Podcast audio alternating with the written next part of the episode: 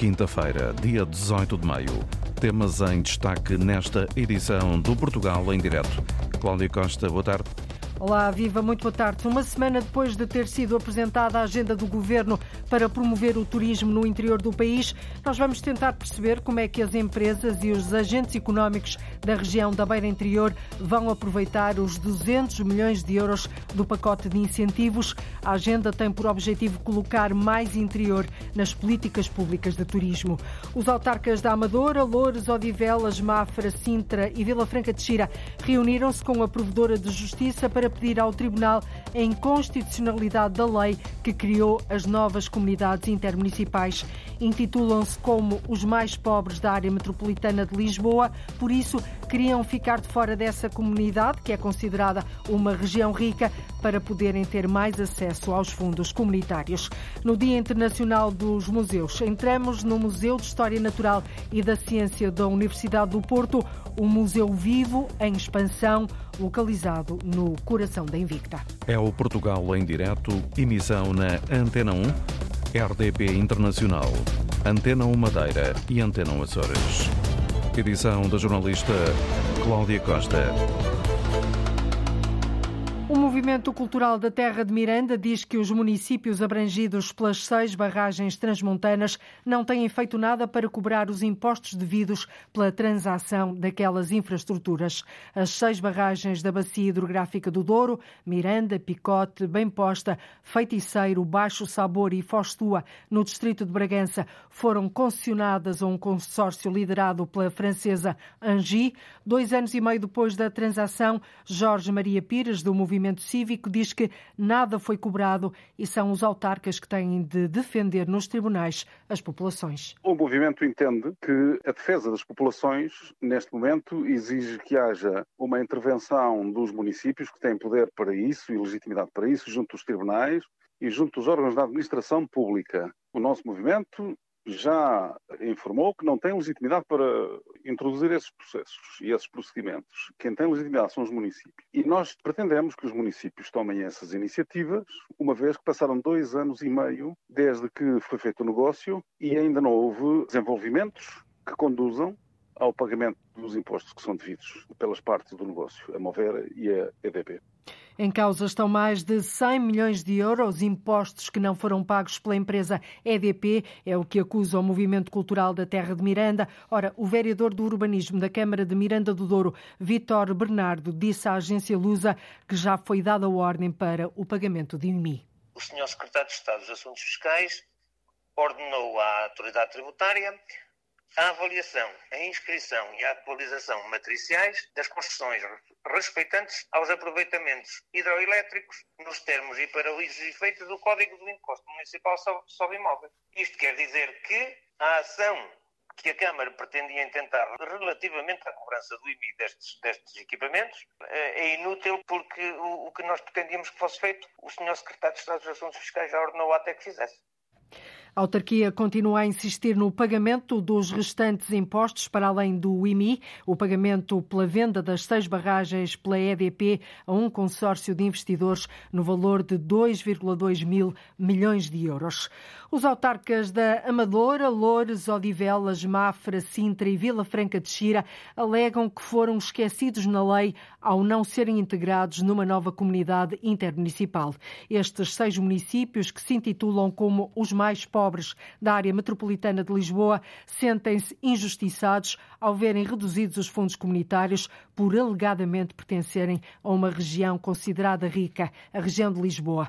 Os seis autarcas reuniram-se por isso com a provadora de justiça no sentido de pedir ao Tribunal a inconstitucionalidade da lei que criou as novas comunidades intermunicipais. Isso mesmo explicou à agência Lusa o autarca de Mafra e vice-presidente da área metropolitana de Lisboa, Helder Sousa Silva seis municípios da área metropolitana de Lisboa Norte têm manifestado um desconforto muito grande relativamente à injustiça que sentem quanto ao esquecimento dos municípios mais pobres da área metropolitana de Lisboa no que diz respeito à criação das unidades territoriais com vista à distribuição de fundos comunitários. Se nada for feito, o que vai acontecer é que seis municípios da área metropolitana de Lisboa Norte que têm produtos internos brutos per capita semelhantes a todos os outros municípios da área metropolitana de Lisboa Sul, ou seja, da Península de Setúbal, vão ver reduzidos os seus fundos comunitários porque vão ser considerados dentro de uma região rica, facto que eh, não corresponde à realidade. O descontentamento dos seis autarcas da área metropolitana de Lisboa Norte quanto ao acesso a fundos comunitários os municípios da Amadora, Loures, Odivelas, Mafra, Sintra e Vila Franca de Xira representam mais de um milhão de cidadãos. Com falta de recursos humanos, os bombeiros do distrito de Beja, no Alentejo, podem não ter mãos para acudir a tudo e não conseguir desempenhar todas as tarefas no período crítico de incêndios. O alerta parte da Federação de Bombeiros do Distrito. O problema é a falta de jovens que não vê nos bombeiros uma profissão de futuro, Paulo Nobre. O alerta parte da Federação de Bombeiros do Distrito de Beja. Há uma grande falta de recursos humanos. Temos enorme, enorme, enorme dificuldade em, em digamos, em assegurar portanto, todos esses serviços e, por vezes, temos que, digamos, fazer entre as próprias associações aqui alguma, algum, digamos, alguma articulação e alguma conjugação de esforços para ultrapassarmos essas dificuldades. Domingos Fabela, presidente da Federação de Bombeiros de Beja, diz que pode haver dificuldades em agilizar o trabalho das corporações durante a época dos incêndios. Isto não se passa só ao nível dos fogos, porque efetivamente os bombeiros têm a valência da saúde também e a responsabilidade de fazer face às emergências e consultas, exames, tudo isso para que possamos prestar um serviço de qualidade às populações. Numa região que vê os jovens partirem, os poucos que ficam não veem nos bombeiros uma profissão com futuro. Os bombeiros têm muita, muita dificuldade em dombrear com outras empresas e com outros serviços em termos de, de remunerações para efetivamente uh, aliciá-los para que e motivá-los para fazer parte das nossas fileiras, não é? A juntar a isto, Domingos Fabela identifica outro problema cada vez há menos voluntariado. É outro problema que também está aqui associado. É, tem, uma, tem, como é natural, digamos, um impacto negativo. Porquê? Porque nós contamos com o voluntariado também para colmatar estas falhas. Apesar das dificuldades, Domingos Fabela assegura que as 13 corporações do Distrito de Beja tudo farão para que não haja falhas na altura crítica dos incêndios. Mas deixam este alerta: os bombeiros do distrito de Beja podem não ter mãos para acudir a tudo no período crítico de incêndios. Falta de saneamento básico e descargas a céu aberto estão a deixar as populações das freguesias do Conselho de Azambuja em desespero. Os autarcas das juntas de freguesia de Azambuja e Aveiras de Cima falam mesmo em atentado ambiental e pedem à Câmara mais fiscalização nas descargas poluentes e ligações ilegais de esgotos. A autarquia Paula Verã diz que vai avançar com as obras situações que têm de ser corrigidas o quanto antes. Nas palavras do presidente da autarquia de Azambuja, não são admissíveis em pleno século XXI. A falta de saneamento básico e as descargas de esgotos a céu aberto para linhas de água ainda existem em algumas localidades do Conselho de Azambuja, mas o autarca Silvino Lúcio garante que os problemas estão identificados, agora há que avançar para os solucionar. Todas elas ligadas ao saneamento básico, algumas a descarregar, portanto, em, em linhas de água, que depois vão ter, portanto, a, a linha de água principal, que é a Ribeira de Aveiras, e, e como tal temos também que as corrigir. Portanto, é a nossa intenção agora, portanto, no decorrer deste ano e do ano que vem, corrigir estas situações, porque, portanto, temos que a todo custo evitá-las, porque não, não faz sentido nenhum existirem, portanto, em pleno século XXI, situações deste calibre. A denúncia de atentado ambiental partiu dos autarcas das freguesias de Azambuja e Aveiras de Cima numa sessão da Assembleia Municipal. O presidente da Câmara de Azambuja garantiu que já há verba para avançar com os trabalhos, parte deles começam ainda este ano. Nós uh, estamos inseridos aqui na comunidade intermunicipal da Lesíria do Tejo e eh, vamos agora tivemos a fazer a distribuição das verbas, nomeadamente para o próximo quadro, portanto para o 2030 e temos uma verba aproximadamente de 2,3 milhões de euros para corrigir esta e outras situações. Para acabar com estes despejos ilegais, a autarquia de Azambuja vai também aumentar a fiscalização no terreno. As pessoas, como estão numa uma cota mais baixa que a, que a linha de saneamento, tendencialmente têm muita facilidade em desenrascar-se e em enviar portanto, o seu, a sua produção de, de saneamento para as linhas de água. O que deviam fazer era comprar uma bomba, terem uma fossa, comprarem uma bomba e bombarem para o sistema comunitário, portanto, para o sistema municipal.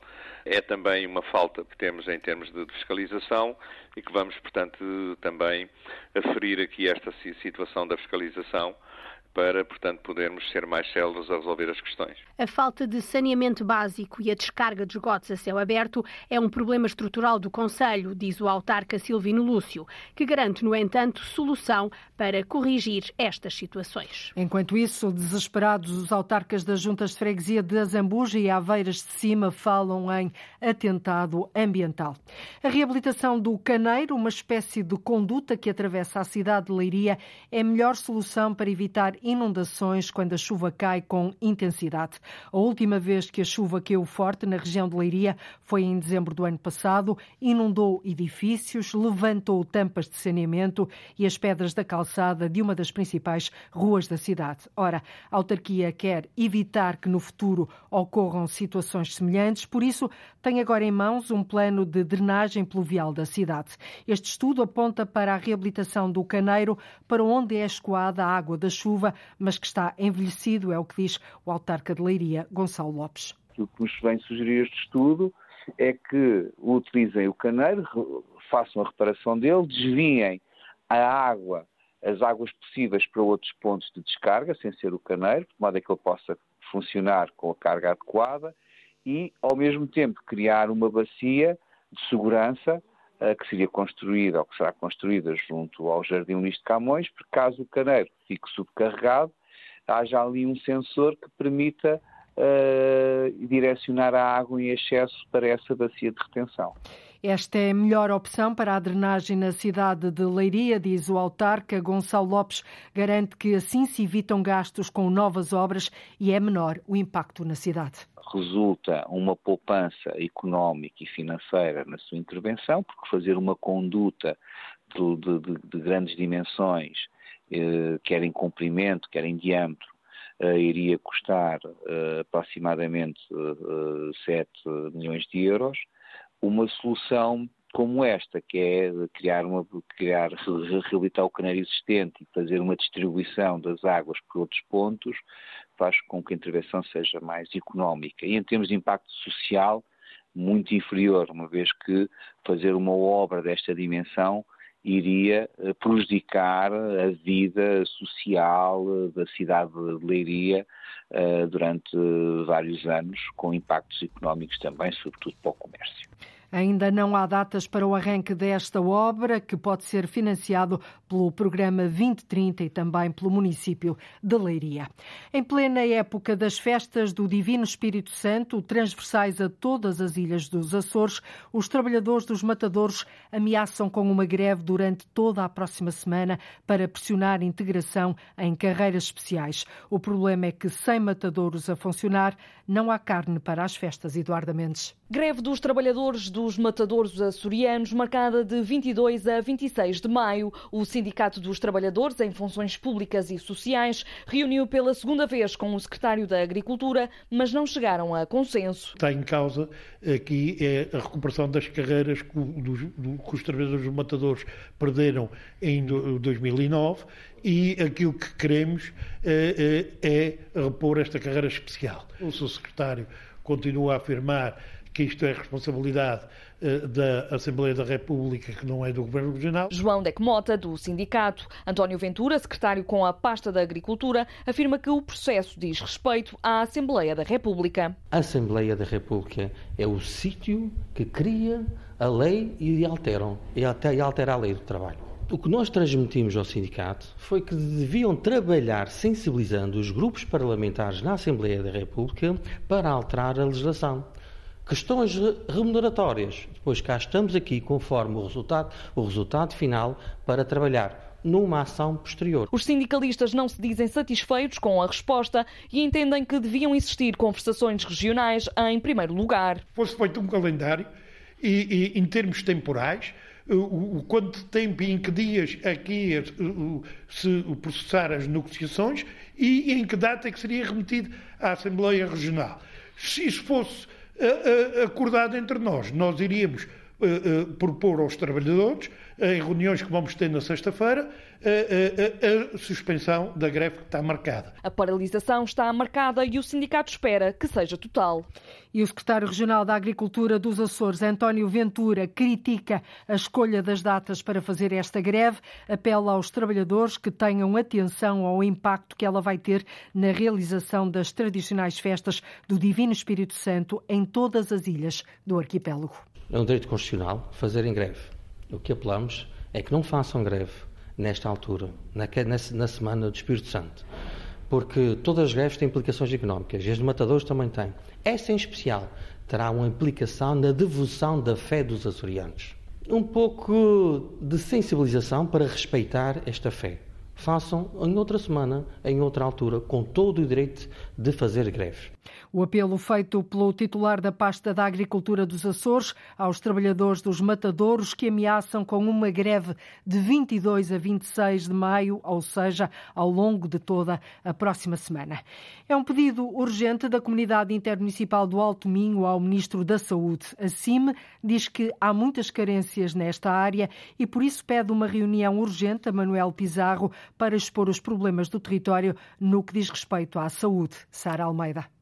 A falta de investimento na área da saúde é uma das grandes preocupações da comunidade intermunicipal do Alto Minho. O presidente da CIM, Manuel Batista, descreve os problemas que estão na origem do pedido de reunião urgente com o Ministro da Saúde. O que é que pretendemos com esta reunião? Tratar três assuntos que são importantes para o território. O primeiro é a necessidade de requalificação dos equipamentos de saúde primária no Distrito de Viana do Castelo. Em Viana do Castelo, a comunidade intermunicipal do Alto Minho também quer investir na criação de um serviço de radioterapia. Um outro assunto que foi levantado também uh, e resultou de um abaixo assinado feito pela Liga dos Amigos do Hospital de Viana do Castelo, e que é um, a reivindicação de um equipamento de radioterapia para o eh, Hospital eh, de Viana do Castelo. É uma situação que afeta cerca de 400 novos doentes oncológicos que surgem no distrito todos os anos. A, verdade é que nós temos pacientes que eh, distam do Hospital de, de Viana do Castelo 140 km, 150 km para lá chegarem.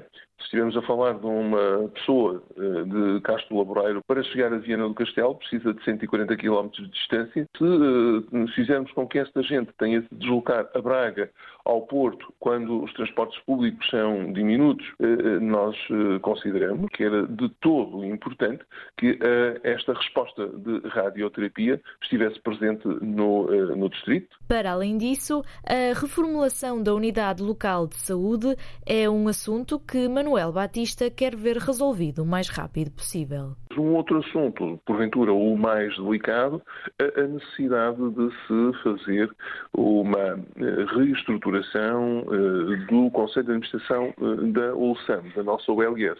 Isto porque o Conselho de Administração está em gestão corrente, uh, é urgente que a tutela faça uma reconfiguração do Conselho de Administração e, e eh, faça com que ele tenha poderes para continuar a gerir, não eh, enquanto gestão corrente, mas a gerir de forma musculada. A Comunidade Intermunicipal do Alto Minho, que agrega os 10 municípios de Viana do Castelo, quer debater as necessidades do investimento na área da saúde. E agora a CIM espera resposta por parte do Ministro Manuel Pizarro ao pedido urgente de uma reunião.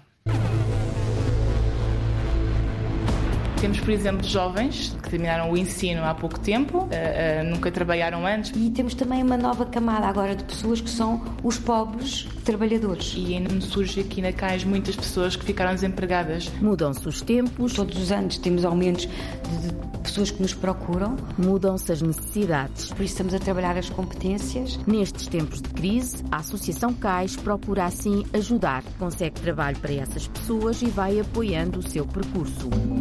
うん。A Covilhã foi a cidade escolhida para a apresentação nacional da Agenda do Turismo para o Interior. Um pacote de incentivos a rondar os 200 milhões de euros para aplicar na valorização e afirmação dos territórios do interior com prioridade para o turismo. Ora, uma agenda construída com a ajuda de agentes locais com o objetivo de colocar mais interior nas políticas públicas de turismo, gerar riqueza e atrair mais pessoas para viver, trabalhar e visitar o interior de Portugal. Por isso, Hoje, aqui no Portugal em Direto, vamos ao encontro de alguns desses agentes locais para tentar perceber como é que estão a encarar este pacote de incentivos e de que forma pode ou não alavancar o setor do turismo nestas regiões. As expectativas estão em alta. Ontem mesmo o Governo anunciou que os primeiros apoios já começaram a ser disponibilizados. Paulo Brás. E em última hora, podemos mesmo avançar que os primeiros apoios da Agenda do Turismo para o Interior já foram disponibilizados. São os primeiros 35 milhões, 20 milhões para a linha Mais Interior Turismo, para projetos que contribuam para o turismo sustentável do território, e 15 milhões para uma linha de microcrédito para projetos de micro e pequenas empresas do sector. O pacote global chega aos 200 milhões e foi apresentado como uma grande oportunidade para fazer crescer o interior e transformar o sector do turismo. Um plano que tem como prioridades a valorização do território, qualificar recursos humanos, apoiar empresas e projetar a imagem do interior lá fora. Ou seja, como foi referido na apresentação do plano, ver o turismo além do turismo, numa altura em que mais de 90% da procura ainda está no litoral. Por isso, as expectativas estão em alta, tanto nos investidores como nos hoteleiros e até mesmo nas autarquias. Miguel Borges, presidente da Câmara do Sardual, considera que pode ser desta que o país saiba vender o interior. Eu acho que, eh, infelizmente, fruto da pandemia, devemos dar outra visibilidade ao nosso interior. E muita gente que andava até de certa forma distraída percebeu que o interior é bom. Eu tenho andado um pouco em contraciclo sobre estas matérias, porque tenho dito muitas vezes que o nosso interior é tão bom, tão bom, tão bom, que até fica ao pé do mar. E nós não temos valorizado o nosso interior devidamente. O nosso interior, interior hoje, fruto daquilo que são vários anos, mais de 40 anos de, de poder autárquico, tem os mesmos equipamentos culturais, os mesmos equipamentos esportivos, os mesmos equipamentos de saúde, os mesmos equipamentos de, de educação que tem o litoral, que tem os grandes centros. De certa forma, não temos andado a vender bem, entre aspas, o interior. Como disse, o interior é tão bom, tão bom, que até fica ao pé do mar.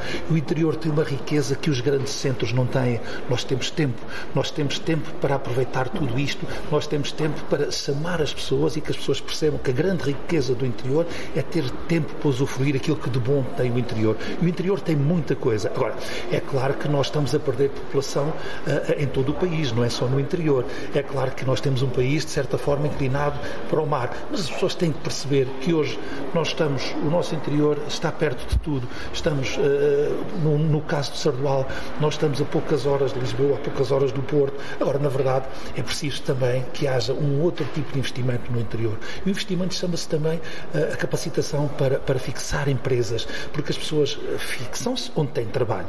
E isto que às vezes tem que acontecer. O próprio, os decisores políticos têm que perceber que nós no interior andamos todos a vender o interior da mesma forma, andamos todos a captar incentivos para o interior. Todos os municípios, todas as câmaras municipais. Agora, realmente, se queremos que as pessoas venham para o interior, temos que fazer um pouco mais. O investidor, Armando Martins, já pensa recuperar um projeto antigo que ficou na gaveta, que é transformar uma antiga fábrica de lanifícios num hotel de charme.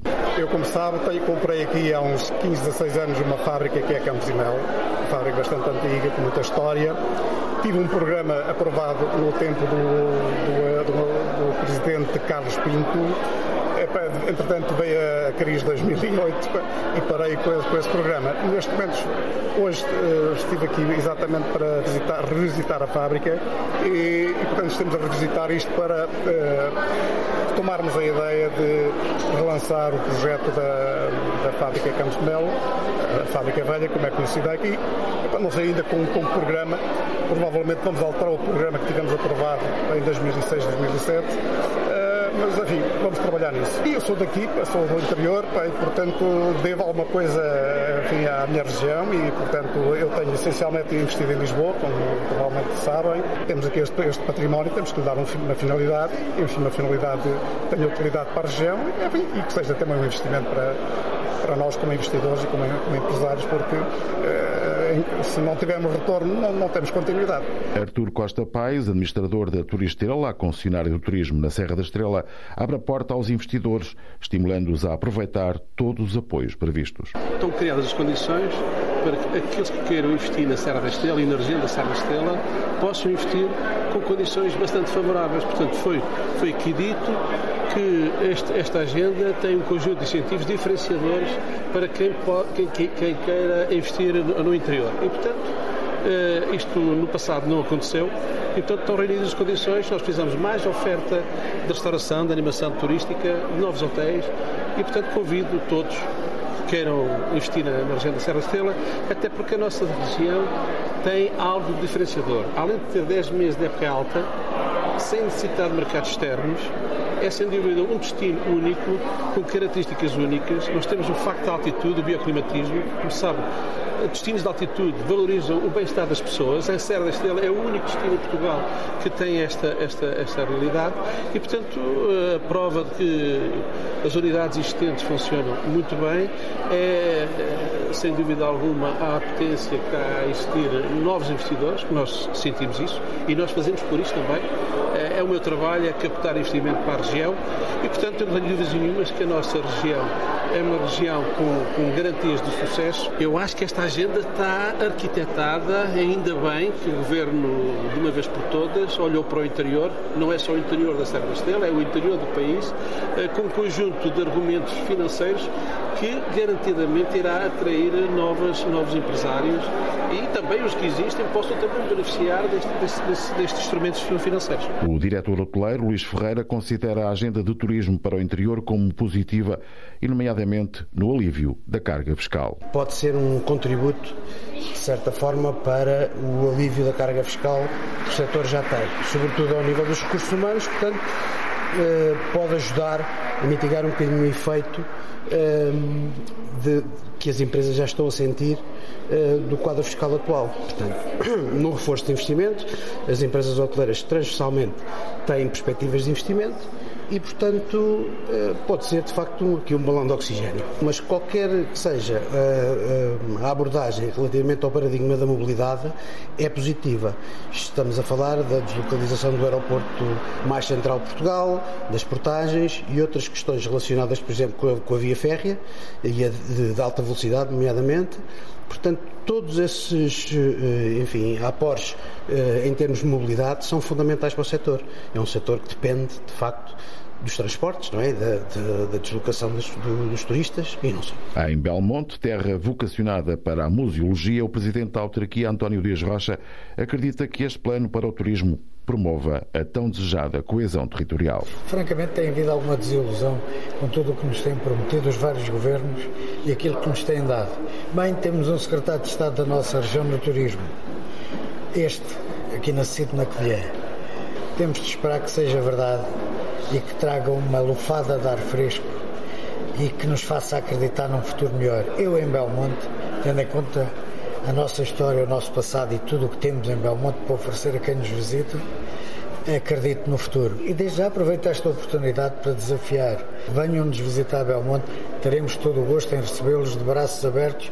Lá estamos, acreditar que é possível fazer mais e melhor pelo nosso interior, porque ao fazer pelo interior estamos a fazer pelo país. Fazer pelo país, mobilizar atores, concretizar projetos e reforçar a diferenciação positiva do interior e dos territórios de baixa densidade. E assim se abre a agenda do turismo para o interior que, pouco a pouco, começa a ser cumprida.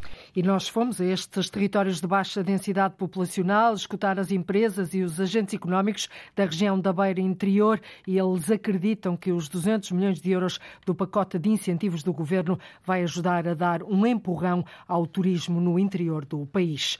Num ano crítico por falta de chuva, Alcotim, no Algarve, volta a receber as Jornadas do Mundo Rural, um encontro de dois dias para encontrar soluções aos desafios diários, recorrendo aos novos conhecimentos acontecimentos e insistindo Cristina Santos numa reivindicação antiga. No Deve Haver sobre a situação no mundo rural, a SECA impõe um pedido antigo. A vereadora de Alcotim, Rosa Palma, volta a uma reivindicação. A construção de uma barragem aqui na, na, Ribeira da Foupana, que seria mais uma possibilidade de armazenamento de água, porque cada vez também do, do histórico dos últimos anos temos menos períodos de pelvicidade, mas quando, quando ela acontece, costuma ser em, em quantidade para poder depois dar apoio aqui então à, à, parte agrícola. Como não tem chovido, a situação no Conselho de Alcotim é impossível de ignorar, admite a vereadora que também tem o pelouro da agricultura. Estamos aqui perante um ano crítico, porque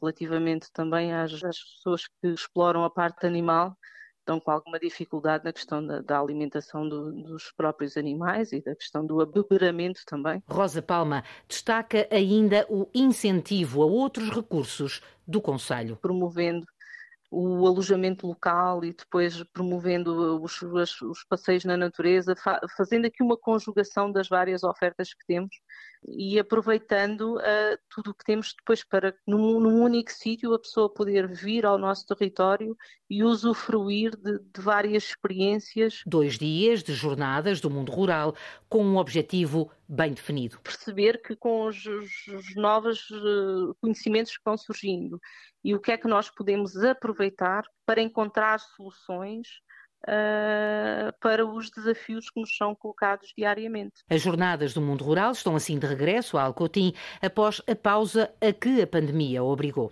As jornadas do mundo rural vão decorrer amanhã e no sábado no espaço Guadiana. São promovidas pelo município de Alcotim e pela Associação Comiadas.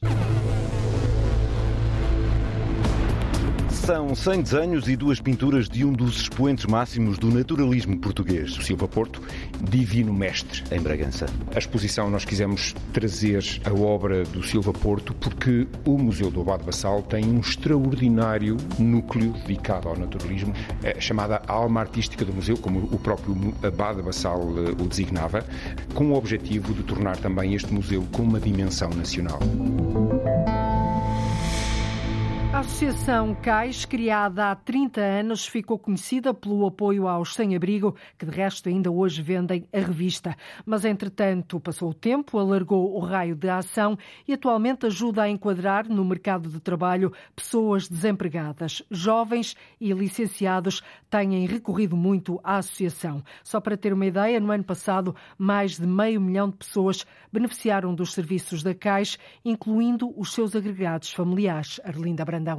Mudam-se os tempos, mudam-se as necessidades. E hoje a Associação CAIS, que tão conhecida ficou com o apoio aos sem-abrigo, através da venda de uma revista, que ainda mantém, mas a CAIS de hoje aposta na integração de pessoas no mercado de trabalho e aqui também há mudanças. Temos, por exemplo, jovens que terminaram o ensino há pouco tempo e que estão nesta fase de procura de emprego e que uh, uh, nunca trabalharam antes, portanto, jovens uh, muito novas, de 18, 19 anos. Patrícia Rodrigues é uma das assistentes sociais da Associação CAIS, que recebe cada vez mais jovens a pedir ajuda para trabalhar, que se juntam aos outros desempregados em dificuldades. Temos também pessoas em situações de grande vulnerabilidade que já estiveram em situações, por exemplo, de sem-abrigo, que já estiveram também em situação de consumos de substâncias, pessoas que tenham alguma limitação também física e pessoas também que trabalharam durante toda a vida, digamos assim, mas que pelo motivo da pandemia, que foram dispensadas e ainda nos surge aqui na CAIS muitas pessoas que ficaram desempregadas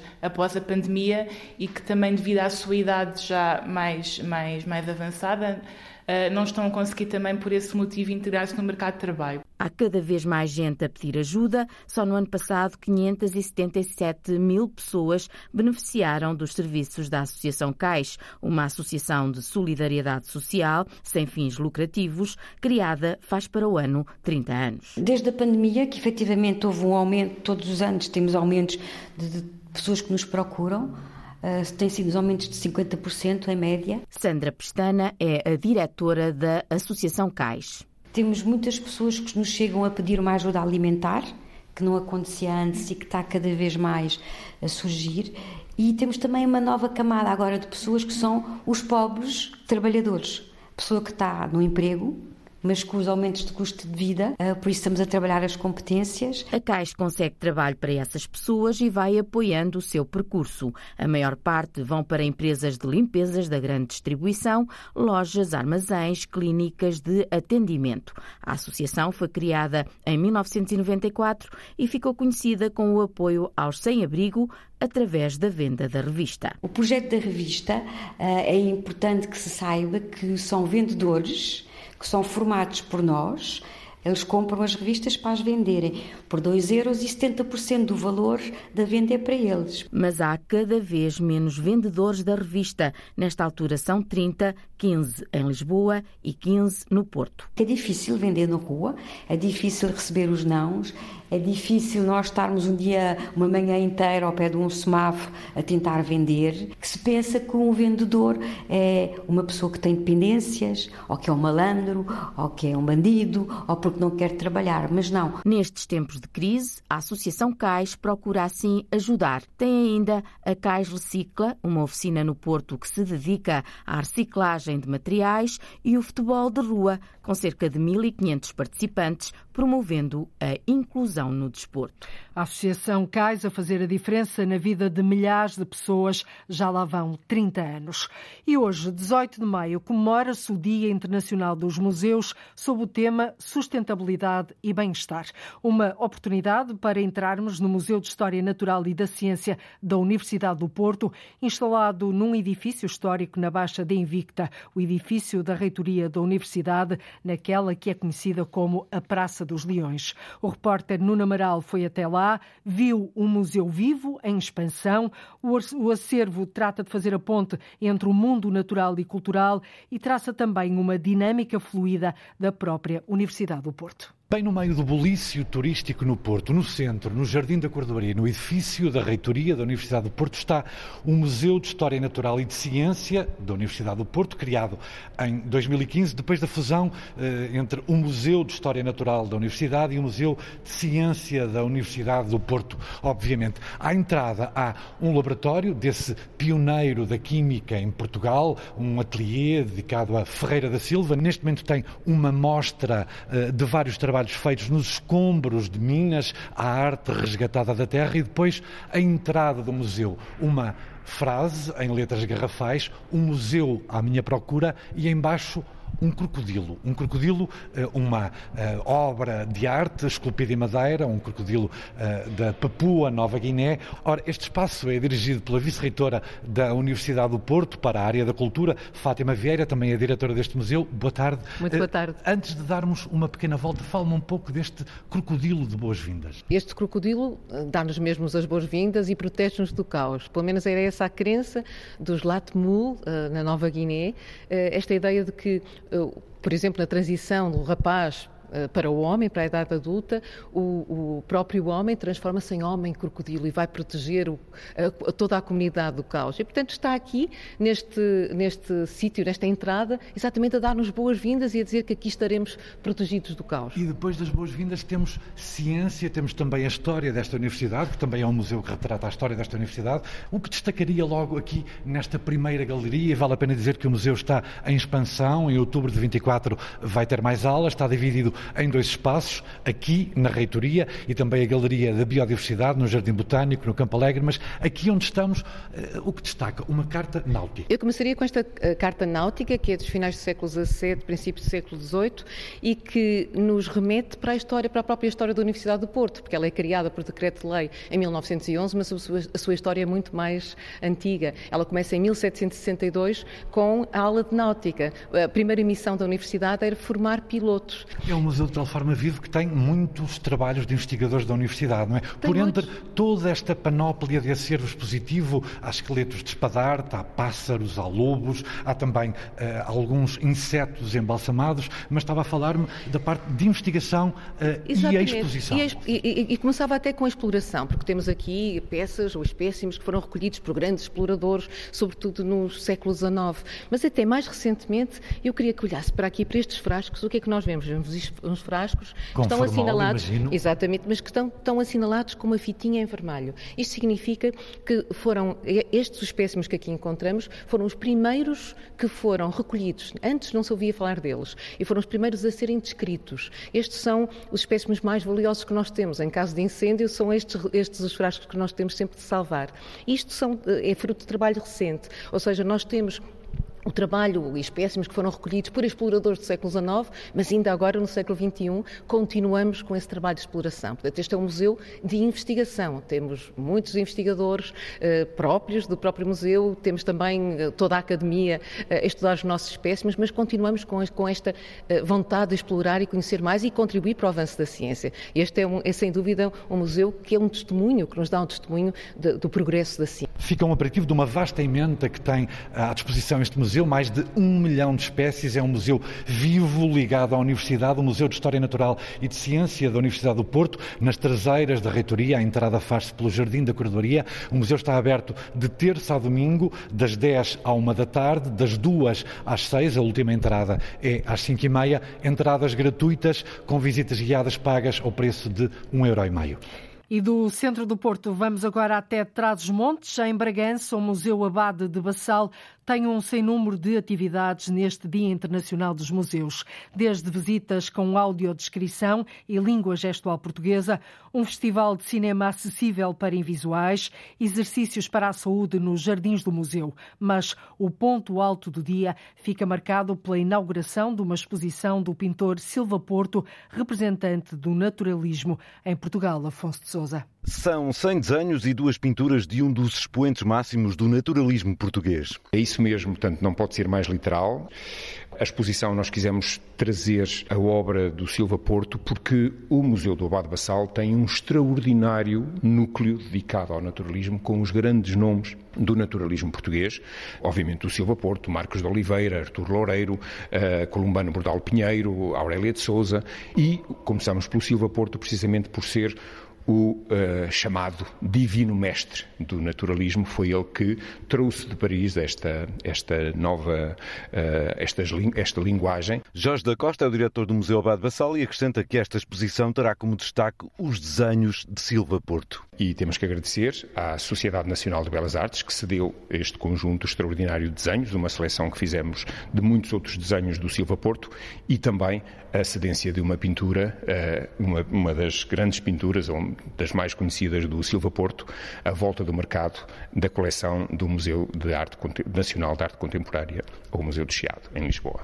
Essa é uma das pinturas. Outra, uma das mais simbólicas do autor, já estava no museu. Um pequenino quadro, As Cebolas, é uma obra icónica, tornou-se uma obra icónica, de, obviamente, deste núcleo do naturalismo, por ser efetivamente o Silva Porto. Este núcleo deve-se ao afinco, à persistência de um extraordinário diretor deste museu, que foi Raul Teixeira, e que uh, lutou muito para que a chamada alma artística do museu, como o próprio Abade Bassal uh, o designava, conseguiu trazer para este museu um núcleo extraordinário dedicado ao, ao, ao naturalismo, com o objetivo de tornar também este museu com uma dimensão nacional. A exposição será inaugurada ao fim da tarde e estará ali até ao final de julho.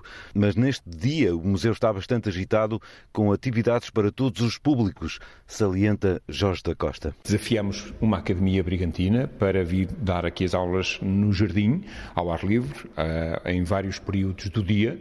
Temos visitas com audiodescrição e língua gestual portuguesa e temos ainda também um festival de cinema acessível uh, com filmes de animação, são coproduções do Cineclube da Vanca e estas atividades de acessibilidade são desenvolvidas pela acessibilidade do IPB, do Instituto Politécnico de Bragança. Um dia em cheio para conhecer ou revisitar o centenário Museu do Abade Bassal, em Bragança. Exposição Silva Porto, 100 desenhos e duas pinturas no Museu do Abade de Bassal, em Bragança, para ver a partir de hoje, 18 de maio, Dia Internacional do dos Museus.